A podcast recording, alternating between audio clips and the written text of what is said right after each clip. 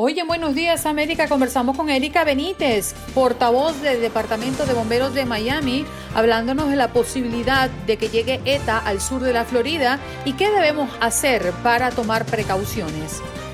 Manuel Alejandro Galicia de Radio América y TUDN en Centroamérica estuvo con nosotros desde Tegucigalpa, Honduras, hablando del paso del huracán ETA por Centroamérica. Janet Rodríguez, corresponsal de Univisión en Washington, alrededor de la política. Joaquín Pérez Rodríguez, consultor y analista político de Bendixen y Amandi, nos comenta sobre las encuestas alrededor de estas elecciones presidenciales. ¿Sabía usted que están pensando en declarar la pandemia como una sindemia? De eso nos viene a conversar la doctora Dadilia Garces, médico epidemiólogo y profesora en el Miami Dade College. Vicente Pasarielo, entrenador nacional de la Fundación de Tony Robbins, cómo tomar decisiones de una forma correcta.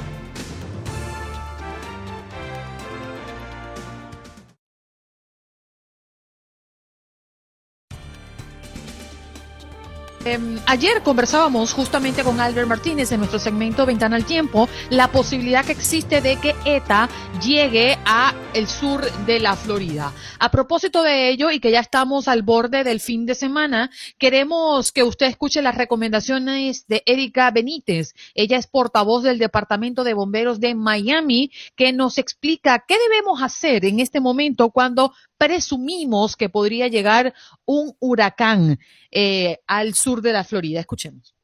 Muy buenos días, Andreina, y muchísimas gracias por, por esta invitación. Bueno, aunque en este momento no sabemos con certeza si esta tormenta nos va a afectar, lo que sí tenemos muy claro es que debemos estar preparados para lo que pueda suceder eh, ya sea para lluvia, vientos fuertes, inundaciones, las cuales nos, nos eh, afectan con tanta frecuencia aquí en el sur de la Florida. Por lo tanto, es muy importante siempre tener un kit de emergencia o de suministros listos con artículos como comida enlatada, agua, medicina, eh, linternas, baterías, todas estas cosas, estos artículos que sean necesarios si usted tiene que salir de, de su hogar o si se queda sin electricidad. También es muy importante preparar su hogar y para hacer esto, eh, una de las cosas que recomendamos, por ejemplo, es si usted vive en áreas propensas a las inundaciones, puede elevar los electrodomésticos caros a niveles más altos en su casa. También es muy importante guardar cualquier cosa que esté suelta en el exterior de su casa, eh, ya que estos objetos, eh, si no están bien atados o amarrados, pueden convertirse en, proyectiles y esto puede ser muy peligroso. También una de las recomendaciones es muy importante además saber en qué zona vive y tomar las precauciones necesarias para esta área. Ahora, si lo que vamos a ver son inundaciones debido a la gran cantidad de lluvia, lo que le pedimos a las personas es que si ven agua estancada, ya sea al estar conduciendo o caminando, nunca es buena idea caminar o conducir en estas áreas inundadas, ya que el agua puede ser mucho más profunda de lo que parece. Además, usted nunca sabe qué clase de peligros pueden encontrarse en debajo de estas aguas, tales como escombros, objetos punzantes o hasta cables eléctricos. Además, también es buena idea guardar documentos importantes en un recipiente hermético a prueba de agua. También les recomendamos que revisen las canales de desagüe de, su casa para asegurarse que esté libre de escombros. Tenga presente también el riesgo de electrocución. Nunca toque ningún eh, equipo eléctrico si está mojado o si usted está parado en agua y nunca suba al techo de su casa para revisar cuando eh, hay una tormenta eléctrica o cuando hay eh, vientos fuertes. Eh, estas son algunas de las recomendaciones. Esperemos que, que no llegue esta tormenta a afectarnos, pero siempre es importante estar muy bien preparados. Bien, allí escuchábamos a Erika Benítez, portavoz del Departamento de Bomberos de Miami. Su mejor recomendación es estar prevenidos y que no nos agarre desprevenido, valga la redundancia, si llega ETA al sur de la Florida. De todas maneras, más adelante en nuestro segmento Ventana al Tiempo, vamos a estar conversando con Albert Martínez y que nos actualice sobre em, la trayectoria de ETA y por dónde pasan las posibilidades de que pueda llegar a nuestro territorio.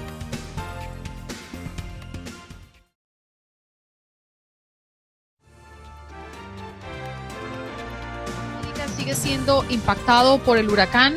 Manuel Alejandro Galicia de Radio América y TUDN en Centroamérica está con nosotros desde Tegucigalpa, Honduras. Las imágenes que hemos visto recientemente, Manuel, han sido catastróficas. Háblanos de lo que ha ocurrido en tu país y en Centroamérica.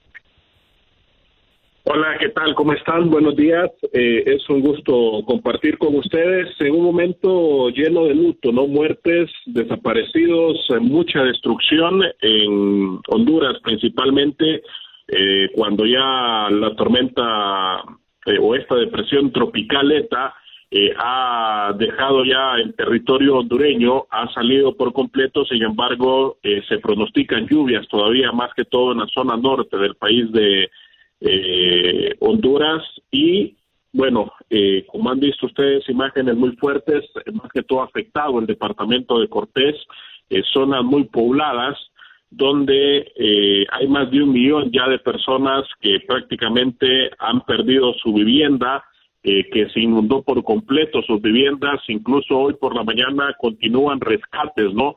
Eh, para eh, personas que continúan desaparecidas, otras personas que no pudieron ser evacuadas en eh, horas de la madrugada debido a que se inundó la zona de la Lima, la zona de Chamelecón y la colonia Planeta. son de los lugares más poblados en el Valle de Sula. prácticamente ayer se miraban imágenes asombrosas como uno de los aeropuertos más importantes de Honduras, como es el de la Lima, estaba completamente eh, casi tapado, ¿no? Aviones eh, cubiertos de agua eh, por completo y esto sin duda alguna ha llevado a que el gobierno hondureño centralice prácticamente todos sus esfuerzos por rescatar a muchas personas que todavía aún no han podido ser alcanzadas debido a las limitaciones que han existido eh, para poder trasladar incluso muchas lanchas porque se están haciendo los rescates con lanchas, con helicópteros, eh, debido a que no hay posibilidad de llegar a ellos, ya han bajado un poco las aguas eh, de los desbordamientos del río Chamelecón, del río Ulúa, que prácticamente son los que se han encontrado y han alcanzado arriba de 15 metros de altura, eh, sus desbordamientos y que al final esto ha provocado sin duda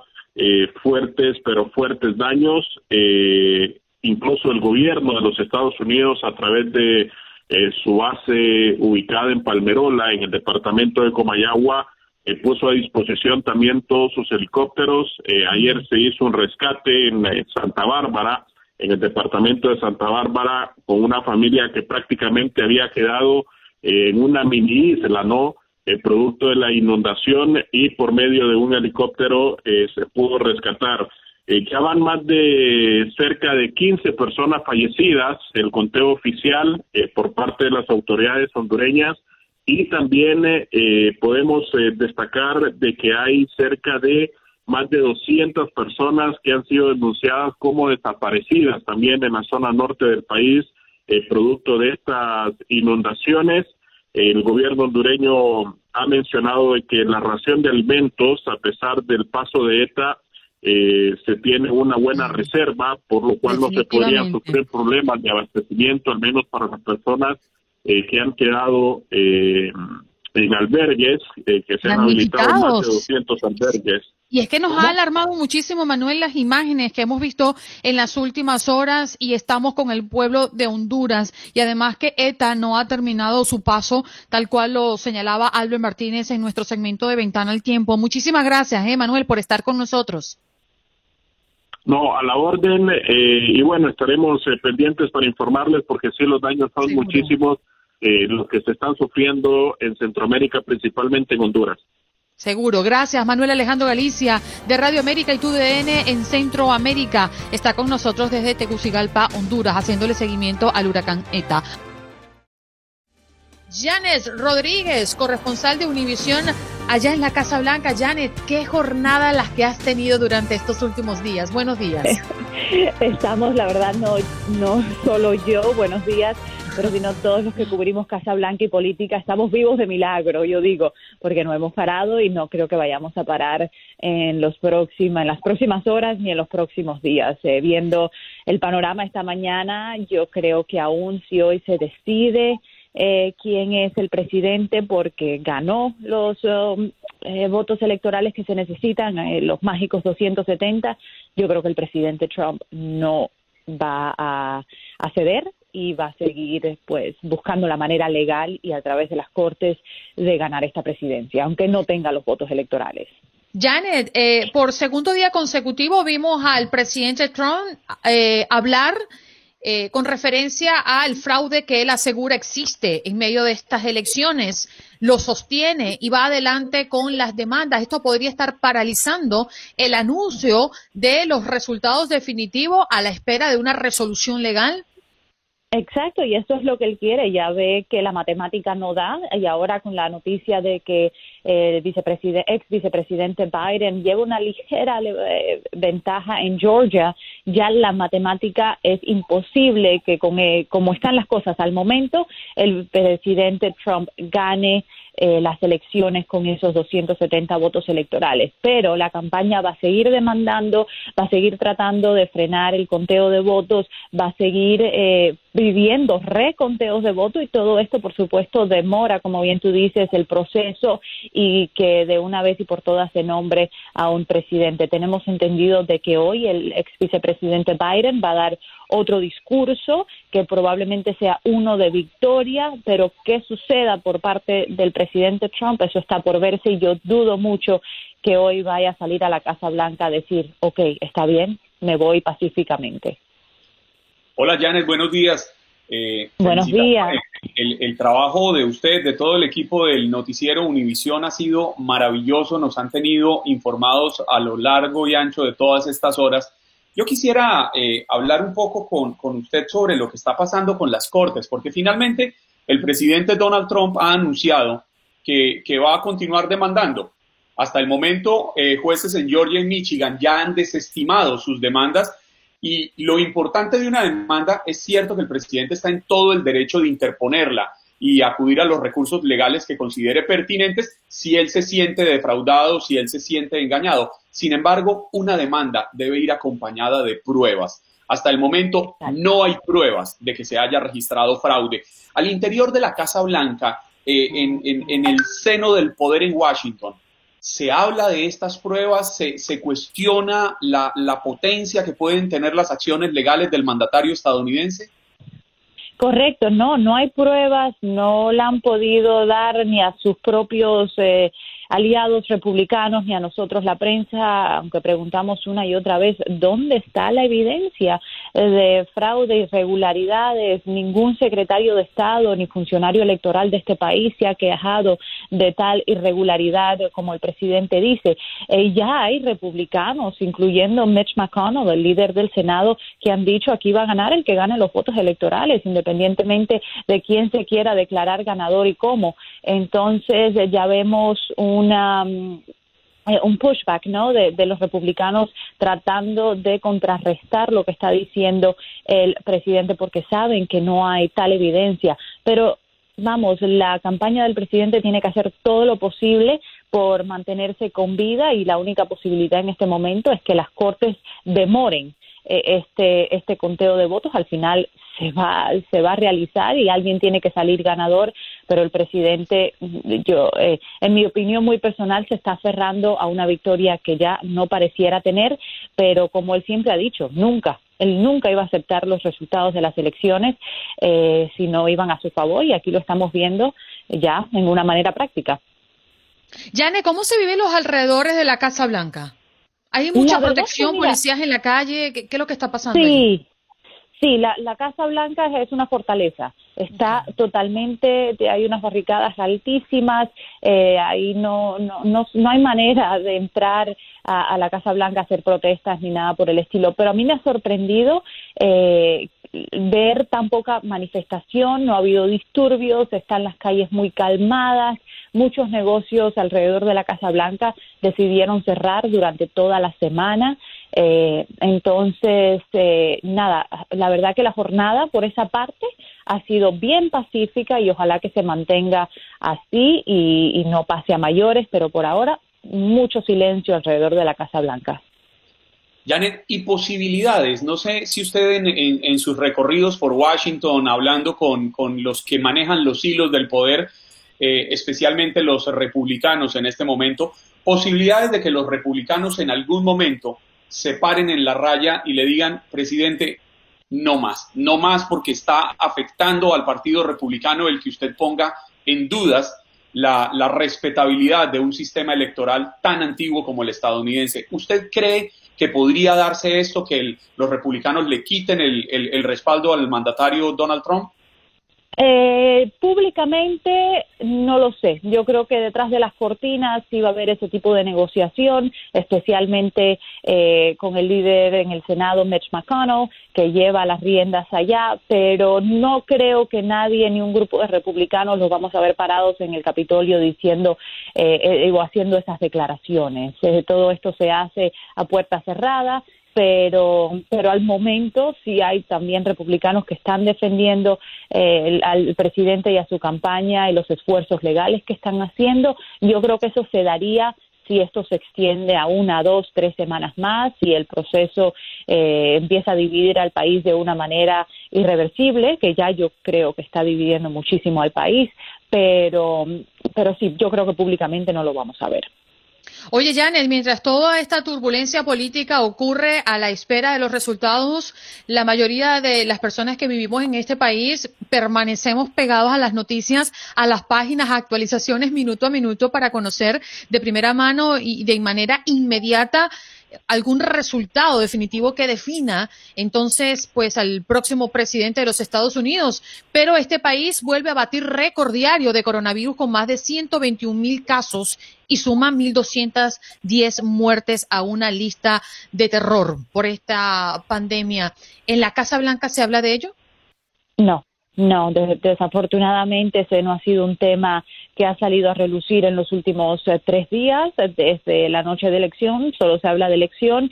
Y, y bueno, porque estamos en un proceso electoral eh, en la Casa Blanca hay una ley que no se puede hablar de las elecciones eh, dentro de la Casa Blanca, aunque el presidente sí lo hace. Entonces, hay un hermetismo muy grande. En la Casa Blanca no ha habido conferencias de prensa con la secretaria porque no se quiere desviar de este mensaje de que el presidente tiene que ganar y están robando las elecciones. Eh, entonces, no, no se ha hablado del coronavirus. No creo que se vaya a hablar del coronavirus en los próximos días. Acuérdate que el presidente ha insistido y seguirá insistiendo de que ya estamos girando la esquina y esto se va a acabar en cualquier momento, esa no es la realidad, pero eh, salir a decir que, la cosa va a empeorar no es un mensaje que tiene eh, prioridad en esta Casa Blanca.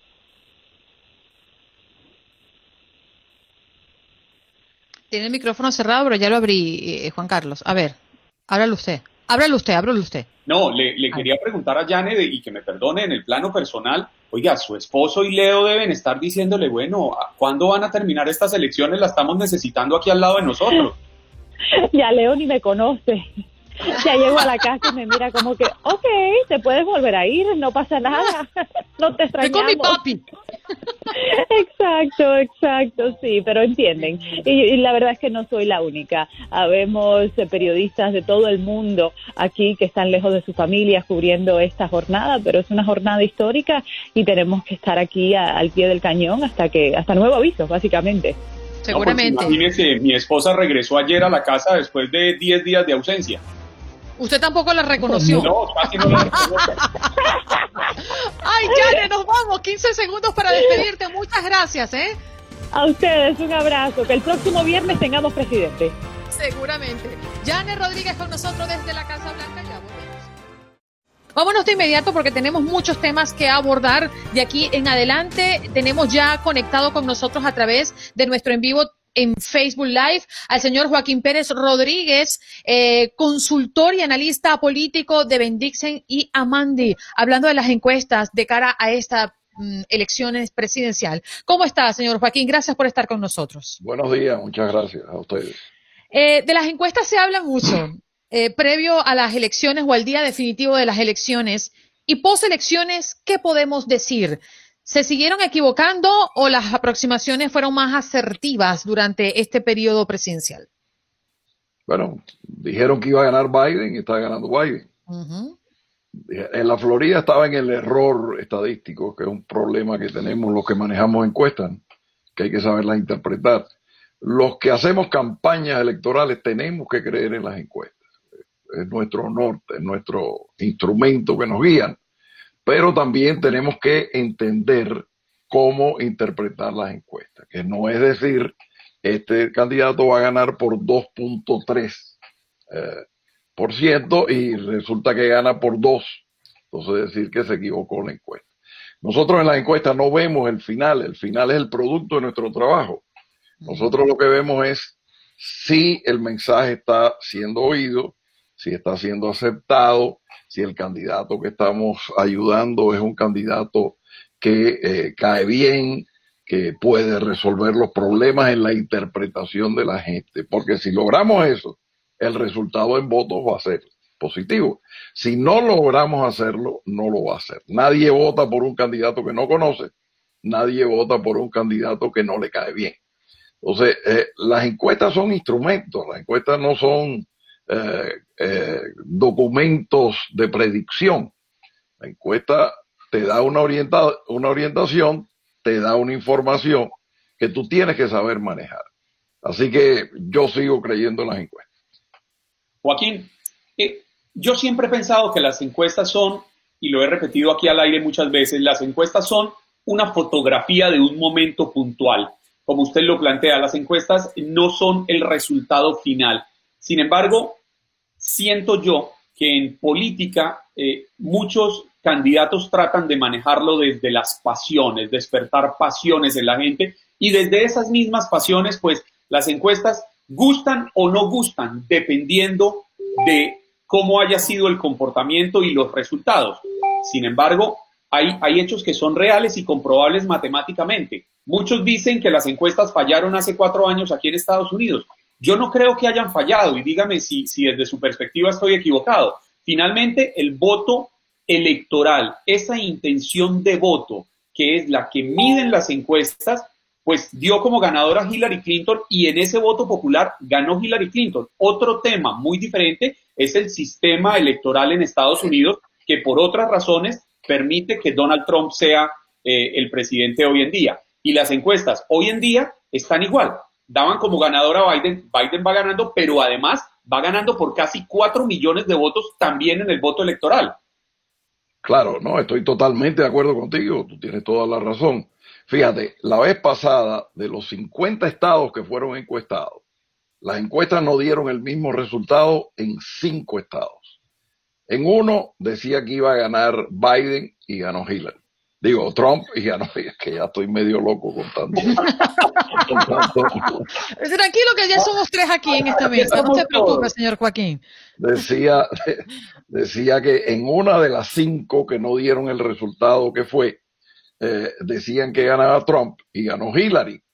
En otras dos estaban en el error estadístico.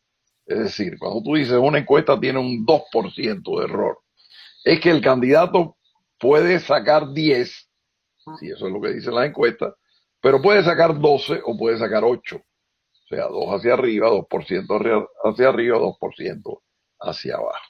Entonces, fíjate, de las cinco que no dieron el resultado, una era a favor de Hillary. Dos estaban en el, en el error. Y dos se equivocaron. Porque se equivocan. La encuesta te dice, mi resultado es con un 2% de error en un 95% de las veces. Pero hay un 5% que puede salir y, te equivocas y ya está. Así que eso es perfectamente válido. Pero eh, utilizar la encuesta como un instrumento de campaña es un error y desacreditar las encuestas también es un error. Ahora, a mí eso ni me va ni me viene. Cuando los candidatos míos le preguntan que qué pasa que usted está detrás en las encuestas, no le quites validez a las encuestas, porque cuando den que tú estás ganando, entonces no te va a creer la gente. Entonces tú simplemente di, no, está bien, estoy detrás, esto me incita a trabajar más duro. Y cuando estemos arriba, te van a creer.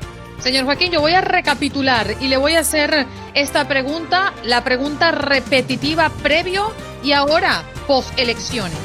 ¿Quién sería el ganador de las elecciones de los Estados Unidos según las encuestas? Joe Biden. Muy bien.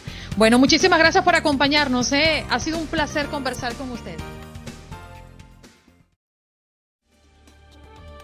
Nos vamos de inmediato con nuestra próxima invitada y vamos a hablar del COVID-19. Caramba, las cosas se han complicado en las últimas semanas, inclusive en los últimos días, según los conteos de contagio y de muertes en los Estados Unidos y no se habla de ello, sino de pura política. Pero hoy vamos a hablar de que podría estar declarándose la pandemia ahora como una sindemia. La doctora Dadilia Garces, médico e epidemióloga y profesora de Miami Dade College, nos acompaña hoy. En principio, ¿qué es una sindemia, doctora? Muy buenos días.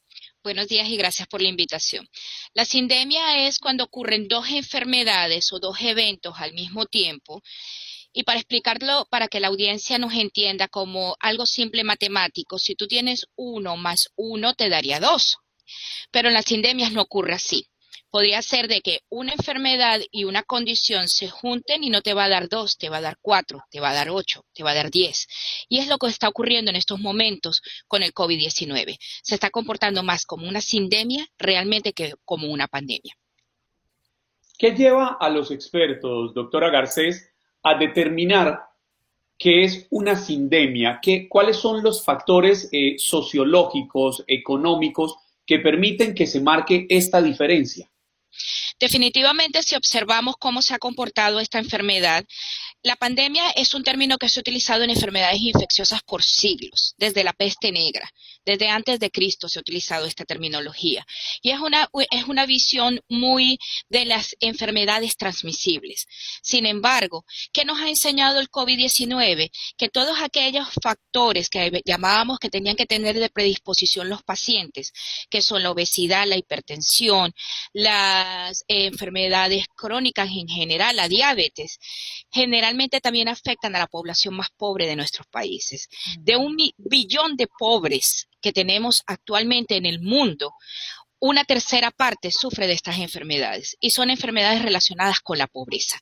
Así de que todos, si te pones a ver los casos que han sido más severos y los más afectados inicialmente, fueron personas que cumplían estas características y los ancianos, definitivamente.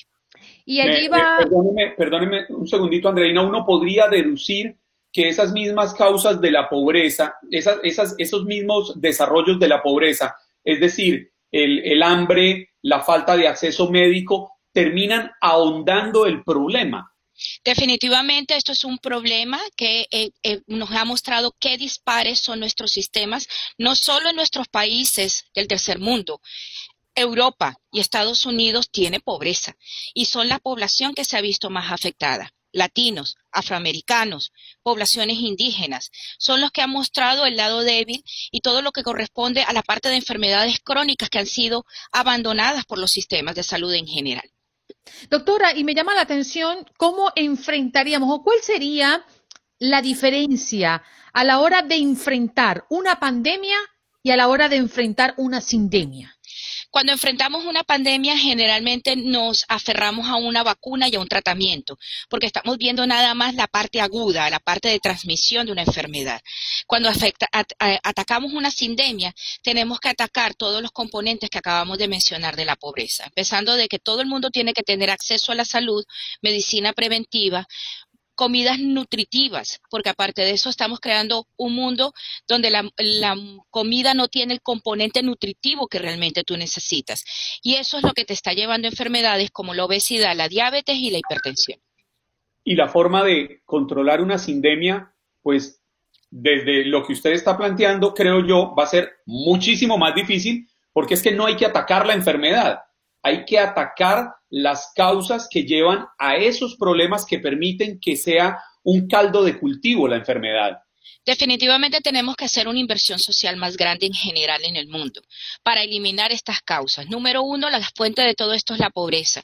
Las personas que más se enferman son las que viven en lugares más pequeños, donde no hay ventilación adecuada, donde hay más conglomeración, todo esto es lo que está preparando este medio para que se afecte muchísimo más.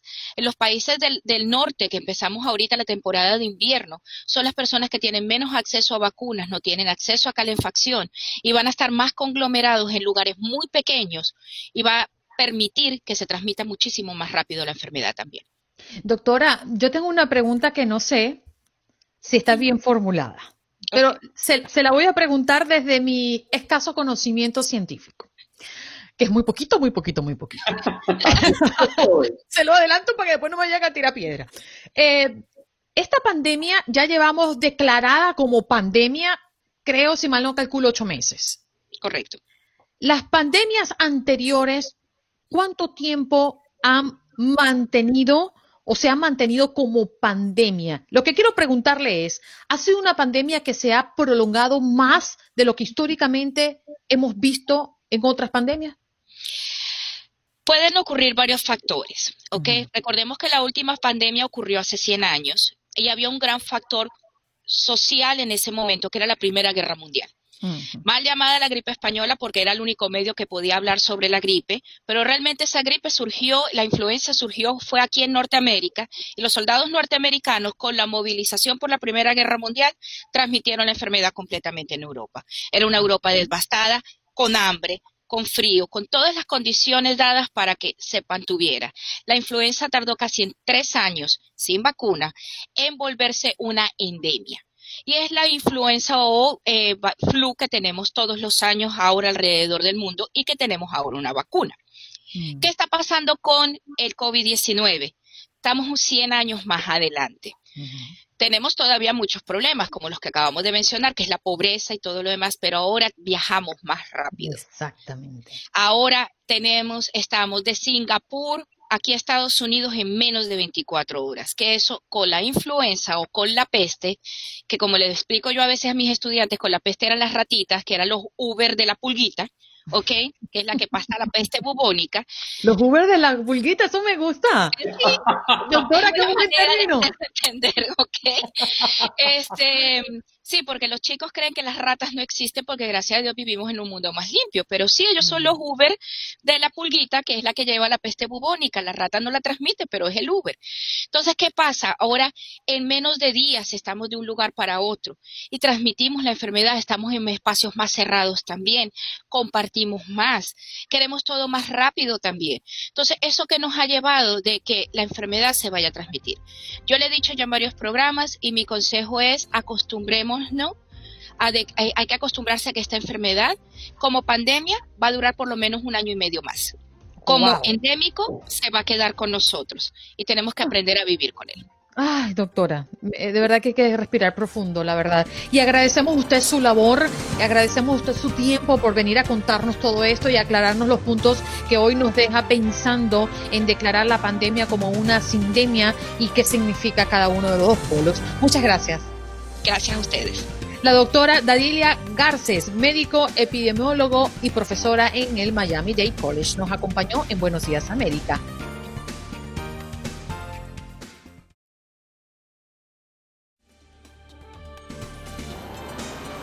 Hoy tenemos un tema sumamente interesante alrededor de la toma de decisiones a propósito de que esta semana ha sido crucial. Las decisiones que ha tomado usted como ciudadano de este país por las elecciones 2020. Pero para ello vamos a conversar con Vicente Pasarielo, entrenador nacional de la Fundación de Tony Robbins. Qué bonito tenerte aquí, compatriota. Buenos días.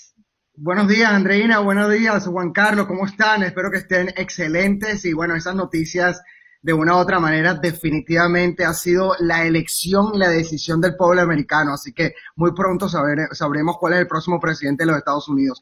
Gracias por esta mañana tan maravillosa.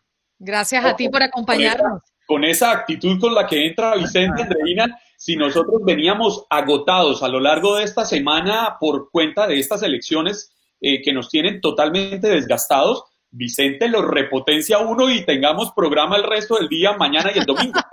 Por favor, aquí estoy a la orden, esa es la idea, si no me tengo que dedicar a hacer otra cosa.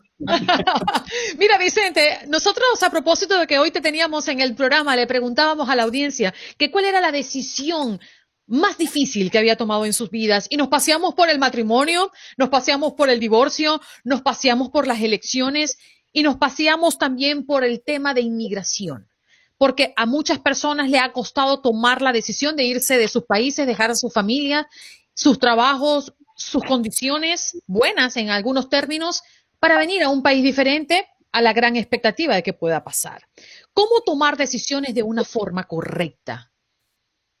Esa sería la pregunta de las mil maravillas, Andreina. Cómo tomar decisiones de la manera correcta es lo que nosotros hacemos generalmente cuando no tenemos la incertidumbre por delante de nosotros.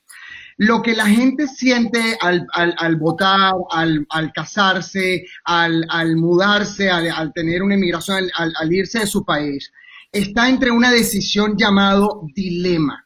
Cuando tú tienes un dilema, significa que tú tienes dos opciones por delante de ti y las dos opciones tienen un valor o un peso importante. Por eso no decides rápidamente, por eso te tomas tu tiempo, porque estás sopesando cuál de las dos emociones te hace sentir mejor. Te voy a dar un ejemplo muy rápido y me pasa con mis hijas. Tengo dos hijas de ocho años y una vez le pregunté, a ver hijas, ¿quieren ir hoy a Disney o al colegio? Ahí no hubo dilema, hubo inmediatamente una respuesta. Tú eres malo, tú eres malvado, Vicente. No, bueno, pero estoy probando, tengo que probar con mi familia. Entonces, cuando nosotros estamos indecisos en nuestra vida, número uno, estamos tomando una decisión. Al estar indecisos significa que no accionamos. Pero cuando tenemos un dilema, significa que las dos opciones que nos se nos presentan son dos opciones que no son realmente algo que nos llene de alegría inmediatamente, porque si no decidiéramos de una forma rápida. El cerebro, de una otra manera, está entrenado para acercarse al placer y evitar el dolor a través de nuestro sistema nervioso. Entonces, cuando tenemos que tomar una decisión que no estamos seguros qué está pasando, lo que estamos haciendo es evaluando los posibles caminos y cuál de las dos opciones que nosotros tenemos son las que más nos gustan. Ahora, y esto es interesante decirlo, la gran mayoría de las personas que he leído, sobre todo Walt Disney, Thomas Alva Edison, personas que de una Elon Musk, que han cambiado nuestra historia, han creado un tercer camino. Fíjate lo siguiente, Andreina y Juan Carlos. Una de las cosas por la cual nosotros tenemos y volvemos a, Disney, que para mí es una persona inspiradora, los parques de Disney, fue porque Walt Disney tuvo una frustración con su hijo al llevarlo a los parques. Porque o encontraba el trencito en un parque o encontraba los caballitos en otro parque, pero no encontraba todo junto. Entonces, a través de la frustración, él decide crear algo diferente. Entonces, cuando nosotros estamos en ese dilema, Generalmente el liderazgo se trata de crear una nueva oportunidad en la vida que no se encuentra disponible entre tus opciones. Entonces también hay la posibilidad de que la persona no decida ni por A ni por B, sino cree una tercera opción, que es la tercera, que es crear un nuevo camino. ¿Qué es una decisión? La decisión, la palabra viene del latín que significa decaere. Decaere significa cortar.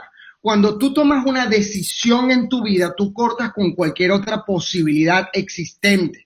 El asunto, muchachos, y el problema que tenemos o la circunstancia que tenemos es que hemos decidido muchísimas cosas.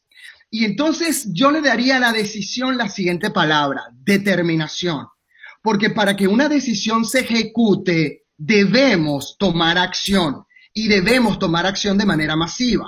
¿Cuántas veces no hemos decidido hacer una dieta? ¿Cuántas veces no hemos decidido cambiar de trabajo? ¿Cuántas veces no hemos decidido de una u otra manera separarnos de la relación que nos parece tóxica? Lo decidimos, lo decidimos, lo decidimos, pero lo único que marca que una decisión sea real es la acción hacia eso que nosotros queremos conseguir.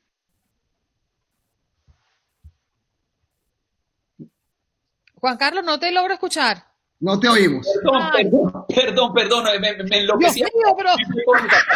No, me, puso nervioso Vicente. Oiga, Vicente, ¿de, ¿de, qué edades me dijo que eran sus niñas? ¿Nos contaba? Ocho.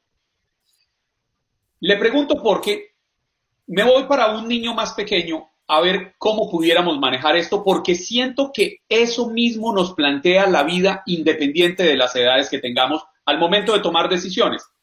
Tome un niño de cinco años y póngale una chocolatina grande aquí, en un lado, y póngale cinco chocolatinas aquí en el otro. Y dígale, hijo, si quieres te puedes comer ya esta chocolatina, ya, esta. Pero estas cinco te las puedes comer todas dentro de tres horas. Y el niño no sabe esperar. El niño inmediatamente se va a decantar por la chocolatina ya.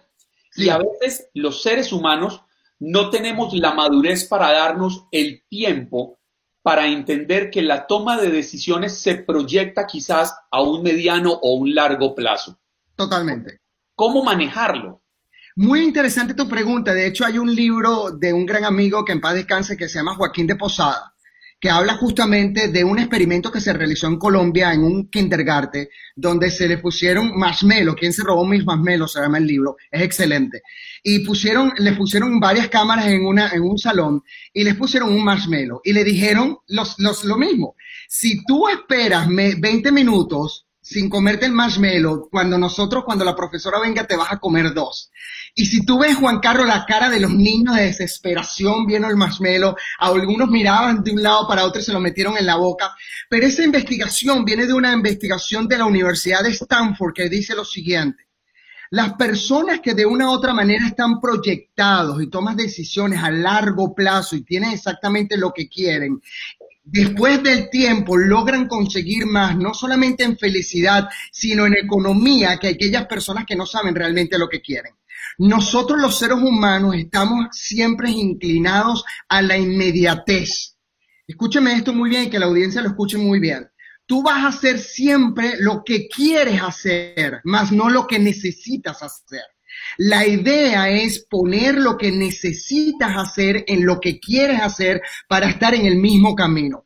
Entonces, ¿cómo podemos hacer eso? A través de entrenamiento. Hay otra, otro estudio de la Universidad de Stanford que dice lo siguiente, este es bien importante. Los hábitos, que son nuestros patrones, se adquieren de 1 a 5 años, adquirimos el 50% de nuestros hábitos. Y de 5 a 18 hasta el 95% y los hábitos en nuestra vida configuran nuestro destino realmente. Los hábitos es lo que nosotros hacemos repetidamente. Entonces, esos niños, sobre todo que están en edad de 5 hasta 18 años, debe uno como padre entrenarlos para que sean y tengan bases sólidas con respecto a cómo tomar decisiones y enfocarse no en la inmediatez, sino ir a largo plazo. Fíjate lo siguiente, y ya con esto cierro este, esta, esta pregunta que tú me tienes. Si yo le pregunto a ustedes, chicos, ustedes pueden rebajar 50 libras de hoy a mañana y yo les pago un millón de dólares, ¿ustedes qué me responden? Imposible. No. Yo te digo que sí. ¿Quieres decirte cómo lo hago? Sí. ¿Cómo? Me corto los brazos y las piernas y tengo 50 libras menos. Eso es importante saberlo. El, porque el problema es que uno quiera cortarse los brazos y las piernas. Conseguir la meta es una, una meta obtenible, pero no es una meta rendible. Yo puedo conseguir todo lo que quiero. La pregunta que me tengo que hacer es, ¿esto me va a servir a largo plazo en mi vida? ¿Es una meta que realmente me va a producir algún bienestar en el futuro? Porque realmente... ¿Sabe que finalmente, finalmente ahí pasa algo que me parece interesante, aplicable a lo que está sucediendo hoy en Estados Unidos y lo que ha sucedido en muchos países, Venezuela y Colombia también, y es en el momento de la toma de decisiones, muchos políticos nos han llevado a entender una premisa que debería ser totalmente rechazable, y es que el fin no justifica los medios. Y la idea es que muchos de nuestros países latinoamericanos, la gente se deja llevar por la inmediatez del regalo, la inmediatez de la circunstancia, cuando a largo plazo lo que está firmando, por lo menos en el caso de Venezuela, es una sentencia de muerte.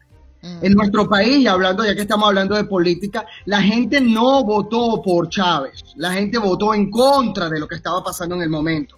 La gente no se enfocó sino en, en, en realizar en mi alucinación, porque es simplemente una versión mía, en cómo vengarse de los políticos, en cómo vengarse y en esperar la marita mágica que va a solucionar tu vida. Y yo Y después de adoctrinarlos, ¿Ah? votaron, y después de adoctrinarlos, votaron por Nicolás Maduro. Oye, Vicente, quédate unos minutitos más porque vamos Claro. a una pausa al aire, pero re- estamos aquí con nuestra gente de Facebook Live.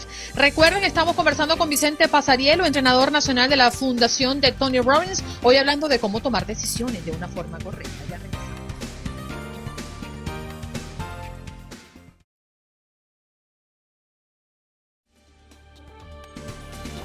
en las redes sociales en Buenos Días AM. Esa es nuestra página en Facebook. Nos reencontramos en otro podcast.